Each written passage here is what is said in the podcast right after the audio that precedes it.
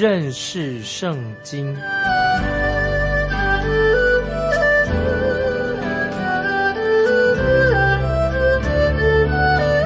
认识上帝的话，把上帝的话带到全世界。本节目是由认识圣经机构和环球广播电台联合制作，欢迎收听。亲爱的听众朋友，你好，欢迎收听认识圣经，我是麦基牧师。我们要看一节重要的经文，弥迦书第五章第二节。弥迦书第五章第二节这样说：伯利恒以法他啊，你在犹大诸城中为小，将来必有一位从你那里出来，在以色列中为我做掌权的，他的根源从亘古从太初就有。弥迦书五章二节，这个经文非常重要。有时弥迦书五章二节成了圣诞节所引用的一个重要的经文，圣诞节常常引用这一节经文。听众朋友，如果你在圣诞节期间没有读到这节经文，你可能会感受到好像缺少了什么东西，所以这些经文弥迦书五章我觉得很重要。但是听众朋友，我们可以确定主耶稣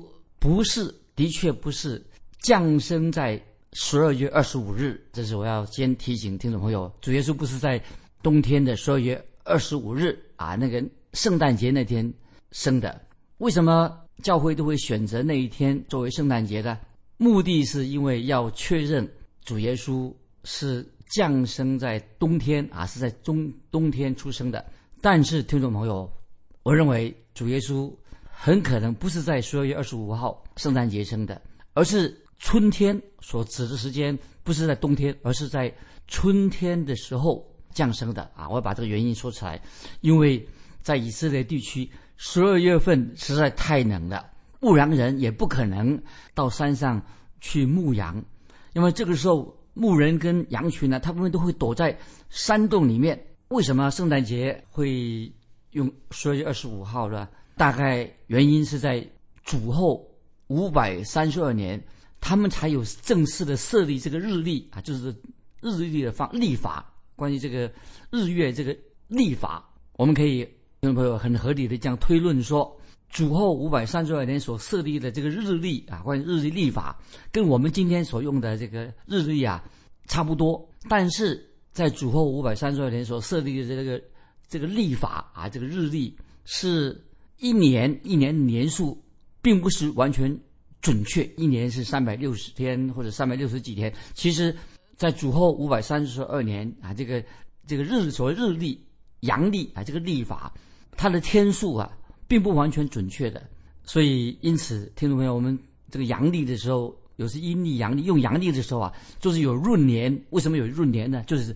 因为这个天数啊并不完全准确，因此我们就不能够完全的确定到底主耶稣他降生的日子就是12月25日啊，这个日期并不是很确定，我们不能这样确定耶稣降生那天就是12月25号。这个又引发的另外一个问题，就是关于守安息日的问题。那么听众朋友，哪一天才是安息日啊？其实主耶稣降生的正确日期以及主耶稣在哪一年降生，其实这个不是一个重要的问题，但是主耶稣降生的地点啊，听众朋友，这里我要强调的，主耶稣正确的日子在哪一天降生，或者说是在哪一年降生，其实都不重要。最重要是什么呢？主耶稣降生的地点才是最重要的。这个就是先知弥迦所说的，耶稣基督降生在伯利恒，这是一个历史的事实，这个是很重要。这个历史的事实已经在历史上已经证明了。所以我们刚才所读的弥迦书五章二节所说的，伯利恒以法他啊，你在犹大诸城中为小，将来必有一位从你那里出来，在以色列中为我做掌权的，他的根源从亘古从太初有。这个经文非常重要，所以圣经的原文里面这些经文前面还有一个是但啊，在这个五章二节弥迦书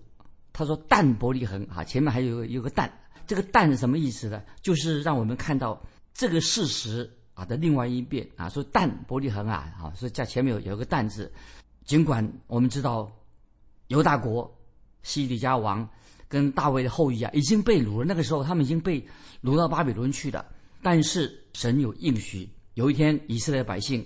有一天还会回到以色列这个应许的地方。所以这个时候先知弥迦就预言大卫的后裔当中有一位救主有一天一定会来到。所以在弥迦书在2节这样说，伯利恒以法他呀，啊，这个意思是，其实为什么说伯利恒除了以外又加上以法他呢？因为其实是有两个伯利恒，伯利恒有两个地方，所以又加上了以法他这个地方。以法他是在哪里？以法他原来的意思就是多结果子的意思，所以有两个伯利恒，所以又加上以法他，意思就是以法他所强调的是什么呢？是多结果子的意思，所以加上了以法他，就为了要做一个区别。所以在耶稣基督降生700年前，先知弥迦已经清楚地指明了耶稣基督救主降生的地点。但是经过了700年之后，以色列百姓有发生了许多的变化，很多事情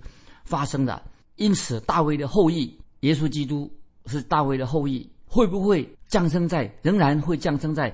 伯利恒这个地方呢？也许可能性，因为这个世事他们已经亡国了，被掳到巴比伦去了，基督还会降生在伯利恒，这个可能性，有这个可能性吗？其实表面上看起来几乎是不可能，几乎是不可能救主会降生在伯利恒。但是神的应许，大卫家族当中，其实那个时候啊，大卫的家族当中已经没有人住在伯利恒这个地方了。他们为什么？他们已经被掳了，已经以色列百姓已经分散到各地方去了。为什么呢？巴比伦王已经强迫犹太人要离开他们所住的地方，就是离开了应许之地，让他们要过着流亡的生活。但是大卫后裔当中剩下什么？只有一家人住在拿撒勒这个地方，剩下一家人哦，听众朋友记得，那个时候以色列百姓已经过流亡的生活，到各地去了。大卫家族的后裔当中只有一家人住在拿撒勒，是哪一家人呢？根据弥迦先知所预言的，因为很清楚弥迦先知所预言的神的儿子一定会降生在伯利恒，就是因为这个预言，所以在新约的时代，这个预言乃是文士指引那个东方的博士就到伯利恒那个地方去找这个救主的原因，因为东方博士来找这个救主，所以当时的文士就对东方博士说啊，他叫他们去到伯利恒那个地方去找，因为这个是唯一的一个原因。那么当时的文士就是他们就引用了弥迦书，今天啊，我们看弥迦书5章2节引用这个预言，因为他们认为按照圣经弥迦书所预言的弥赛亚救主，他是降生地点在哪里呢？他就是这个就是伯利恒，就是救主要降生的地方。可是当时的文士啊，当时的文士他们心里面并不相信这个预言会应验，因为当时的文士也不相信耶稣，所以他不认为这个预言不会应验的，不会相信这个预言会应验的。但是感谢神啊，我们知道主耶稣的确，我们基督徒知道主耶稣的确降生在伯利恒那么这个地方，但是我们并不明白，是不太明白，这其实耶稣降生在伯利恒是一个非常不可思议的事情。感谢神，我们知道路加福音因此就记载了一些细节，在路加福音记载了当时是发生什么事情，当年的啊，就是当年路加福音，路加就记载了该撒罗马的该撒雅古司都签了一份交税啊有关的法案，那么不得不玛利亚跟约瑟他们就离开了拿撒勒这个地方。那么如果玛利亚她所骑的那匹小驴驹，如果玛利亚不是骑在一个小驴驹上面的，要回去要报税嘛，那小驴驹如果不小心一失足把玛利亚从驴驹上摔下来的话，那么主耶稣可能就可能降生在别的地方了，不会在伯利恒降生的。但是听众朋友，我们必须要很认真的、很严肃的这样说，那批小驴驹啊，它不会摔跤的，不会失足，不会出事的，因为早在700年前，先知弥迦已经做了预言了，主耶稣救主要降生在伯利恒这个地方，主耶稣一定会降生在伯利恒，这要应验先知弥迦所说的话，所以那批小驴驹啊，会准时载着玛利亚。跟约瑟他们都到了伯利恒，因为神在永恒当中已经所确定的这个时间表，主耶稣在伯利恒降生，神所预定的算得很准确很精确的。所以因为弥迦书5章2节已经说得很清楚，先知弥迦已经说明了将来必有一位从你那里出来。从你那里出来是指什么意思呢？就是指主耶稣他要遵行父神的旨意，降生在伯利恒这个地方来完成神的救赎的计划。特别注意弥迦书5章2节这个下半节说得更奇妙，就说到这个降生，这位救主他是什么？他的根源从亘古从太初有啊，这个太奇妙了。这个降生，主耶稣的降生，说到他的根源是什么呢？这个救世主他的根源从亘古从太初就有。所以讲到主基督的降生，基督的道成肉身，都是指到人，指到关于知道讲到耶稣人性这方面的。所以当主耶稣救主降生在伯利恒，他会成为一个人的样式。主耶稣他在降生之前，其实主耶稣在他自己降生之前，他早已经是什么？他已经在存在很久很久了，存在永恒里面。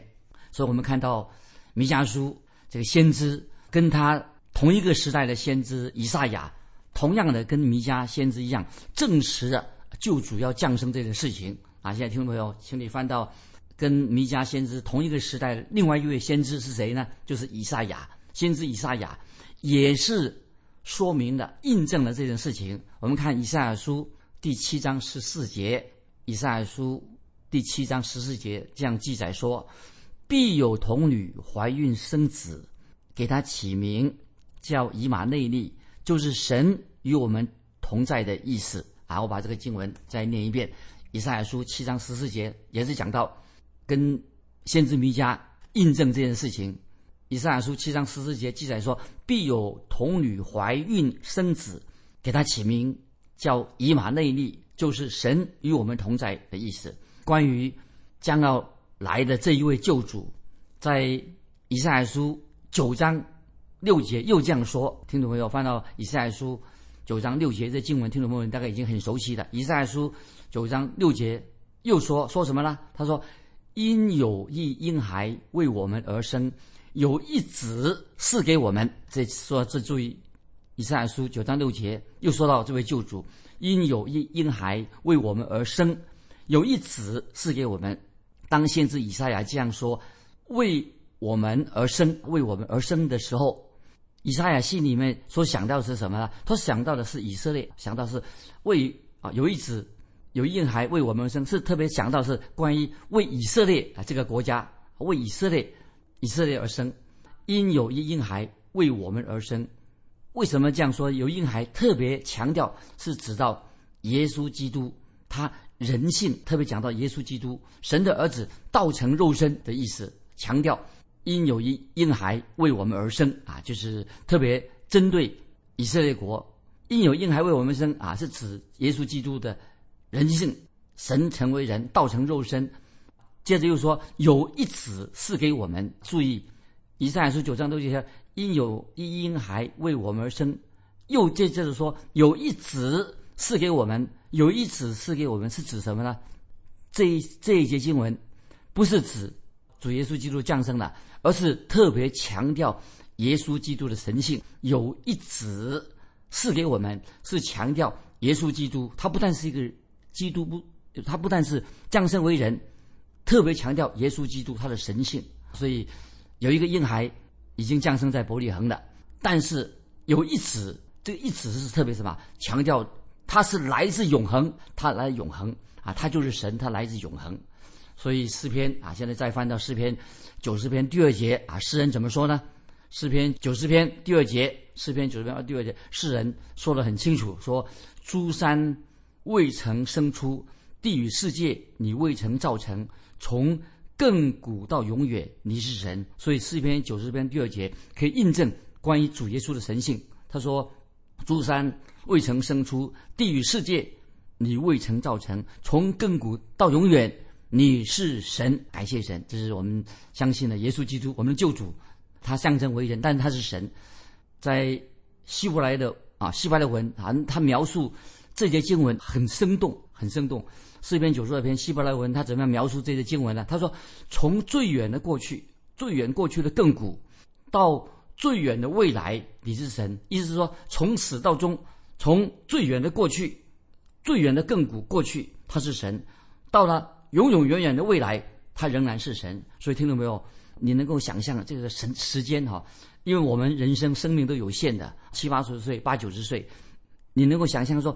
更遥远亘古的时间，但是时间是在神的手里面，他是神，神是来自永恒，耶稣基督是永生神的儿子。所以时间啊，我们是有时间限制，那么神是遥远的时间，他是神，从亘古到永远，他是神的儿子。然后我们继续再引用一些经文，让我们听众朋友更明白耶稣基督神的儿子降生是一个非常奇妙的事情，就是弥迦书5章2节所说的。我们再看箴言第8章23节啊，让我们对时间永恒有一个了解。箴言8章23节这样说，从亘古，从太初，未有世界以前，我已被立。这一节箴言也是引证关于主耶稣基督，他是来自永恒，他是永生神的儿子。箴言8章23节说，从亘古，从太初，未有世界以前，我已被立。这是印证啊耶稣的神性。那么这些经文也说明了被立，被立什么意思呢？被高立，耶稣是被立，就是被恩高所高的意思。所以我们就可以这样读啊，就是把箴言8章23节，从亘古，从太初，未有世界以前，我已被立。被立的意思就被恩高，被的恩高高他。我们可以这样来读啊，从亘古，从太初，未有世界以前，我已经被高立啊，被恩高了。所以我们继续看箴言8章24、25节，这个经文啊，可以连在23、24、25这个3节经文可以连起来读啊。箴言8章24、25节怎么说呢？没有深渊，没有大水的泉源，我已生出；大山未曾奠定，小山未有之先，我也生出。太奇妙了！意思是说，神还没有创造万物之前，主耶稣已经存在。因为主耶稣他本来就是神，已经是神。后来主耶稣他就来到他所创造的世界当中，按照神所命定的时间，主耶稣就降生在一个偏僻的一个小镇地方，叫做伯利恒啊，这是我们圣诞节常常讲的，常常读这个经文，弥迦书5章2节，伯利恒这个地方。我们继续看新约重要的经文啊，跟这个有关系的，约翰福音16章28节。约翰福音16章28节，主耶稣说到他自己，他怎么来的？约翰福音16章28节，主耶稣说：“我从父出来，到了世界，我又离开世界，往父那里去。”所以这些经文。约翰福音16章28节就说明主耶稣的神性，他从亘古已经存在的。所以主耶稣他是昔在、今在、以后永在、永恒的神。然后我们再引用约翰福音8章58节，约翰福音8章58节，这经文都很重要，讲到主耶稣的神性。约翰福音8章58节，主耶稣说，告诉法利赛人说，还没有亚伯拉罕就有了我啊，说得很清楚了吧？约翰福音8章58节，主耶稣告诉法利赛人说，还没有亚伯拉罕就有了我。主耶稣基督已经，其实还没有降生之前，在旧约已经出现了很多很多次。那么让我们回头看到啊，神创造宇宙的时候，在约翰福音1章3节，大家比较熟悉的约翰福音1章3节就论到关于主基督的事情。约翰福音1章3节说，万物都是借着他，就讲耶稣基督，借着他造的，凡被造的没有一样不是借着他造的。那么讲了就是借主耶稣基督，他就是造物主、创造主。那么新约哥罗西书1章16节也是论到关于主耶稣啊，他的神性。哥罗西书1章16节这样说，因为万有都是靠他造的，无论是天上的、地上的、能看见的、不能看见的，或是有位的、主治的、执政的、掌权的，一切都是借着他造的，又是为他造的。很奇妙，这个主耶稣就是一个造物主、创造的主。所以在伊甸园的时候，我们看圣经伊甸园，在创世纪伊甸园就看见天后面的起了凉风，当时耶稣基督他是神啊，他是创造者，他使天起了凉风，他行走在伊甸园当中，听到什么？在伊甸园行走，伊甸园之中，耶和华的声音。那个时候就是听了什么声音呢？就是神的声音，是说天起了凉风，行走在伊甸园的耶和华的声音，可是就是耶稣基督的声音，他就是神的道，神的声音就是神的道，他就是神自己。这里说明了神跟人之间，他耶稣基督就是神跟人之间的中保，所以耶稣有这个中保的身份。神跟人之间，他是神的道，神跟人之间的中保。所以我们在旧约圣经，我们已经看到主耶稣在旧约圣经里面不断的向人显现。在摩西看到在燃烧的荆棘的异象当中向摩西显现，那是谁呢？那个就是主耶稣啊！摩西在看见荆棘燃烧的异象当中向摩西显现，那么就是主耶稣。主耶稣说：“我下来是要拯救你。”那么所以在旧约圣经啊，他在燃烧的荆棘当中向摩西显现，他就是救世主。所以听众朋友了解了吧？先知弥迦在这里所说的预言非常重要。虽然基督降生在伯利恒，在2000年前降生在伯利恒，其实2000多年前之前，耶稣基督存不存在？当然他早已存在了，他从亘古到永远，他已经是神。所以主耶稣他虽然是降生在伯利恒，像弥迦书5章2节所说的，但是他是来自永恒。接下来我们要讲到即耶稣基督道成肉身之前，主耶稣他是道成肉身，他的神性。这里我们在特别看到主耶稣道成肉身以后，主耶稣道成肉身以后呢，就看到主耶稣的人性。当主耶稣降生在伯利恒的时候，有一件事情，那么是主耶稣在他过去他从来自己没有经历过的。为什么没有经历过呢？因为主耶稣神的儿子，他道成肉身了，以前没有这样的经历过了。他的名字叫什么呢？道成肉身以后，他名字叫做耶稣。他道成肉身了，他活在这个地上。耶稣是主耶稣在地上的名字，他在地上活着的名字叫做耶稣。那么耶稣他降生在伯利恒，他来要拯救世人啊！所以在路加福音2章11节就记载了这个路加福音。我们翻到新约路加福音2章11节就记载了关于主耶稣降生的事情。路加福音2章11节记载了，天使对牧羊人说：“因今天在大卫的城里为你们生了救主，就是主基督。”这是路加福音2章11节讲到主耶稣的降生。路加福音2章11节，天使向牧羊人等于报佳音，说：“因今天在大卫的城里为你们生了救主，就是主基督。”马太福音1章23节又这样记载，也是关于耶稣降生的问题。马太福音1章23节记载说：“必有童女怀孕生子，人要称他的名为以马内利。”以马内利翻出来就是神与我们同在。这是主耶稣他的名字。主耶稣在地上的名字叫做耶稣，他在地上的名字，但是他也是另外表示意思是什么呢？是以马内利，意思就是说神与我们同在的意思。所以耶稣降生的主耶稣他以马内利表示神与我们同在。所以主耶稣基督他必须要成为人，为什么呢？他必须要为我们